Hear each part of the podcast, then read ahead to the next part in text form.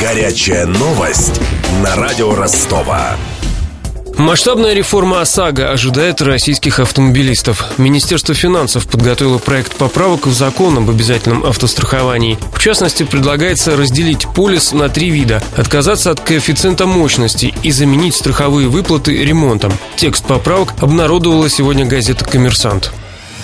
Подробности. Полисы ОСАГО поделят в зависимости от страховой суммы. Это эконом-пакет с действующими сейчас лимитами 400 тысяч рублей за вред имуществу и полмиллиона за урон здоровью. Это стандартный с лимитом в миллион рублей по каждому из рисков, а также премиальный набор с выплатой 2 миллиона рублей. За такие расширения полиса потребуется доплатить. Второе нововведение касается коэффициента мощности. Его заменят новым коэффициентом нарушений правила дорожного движения. Отменят и денежную компенсацию. Вместо Вместо нее страховщики станут предлагать водителю мастерские, где можно будет восстановить поврежденный автомобиль. Обещают не учитывать износ деталей, так что доплачивать за установку новых запчастей не придется.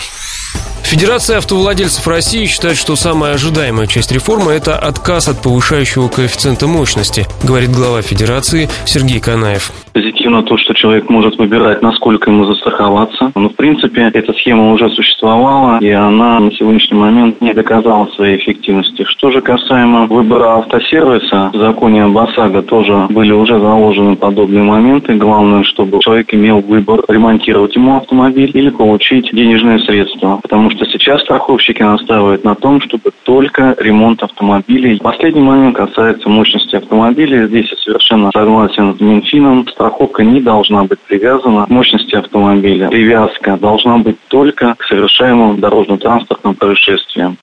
Тем временем автостраховщики больше возлагают надежд на замену выплат ремонтом, говорит президент Российского союза автостраховщиков Игорь Юргенс исходя из потребностей отрасли, ключевым является возмещение в натуральном виде, то есть ремонт как предпочтительная форма урегулирования страхового случая в ОСАГО. Но, конечно, будут случаи, когда возмещение будет производиться в денежной форме по договоренности сторон. Беспокоимся о том, что совершенно правильные новации Минфина могут встретить у нового депутатского корпуса много вопросов и непонимания, и за мелкими деталями расчетов по коэффициентам и так далее, мы можем утонуть с основным вопросом – натуральный вид.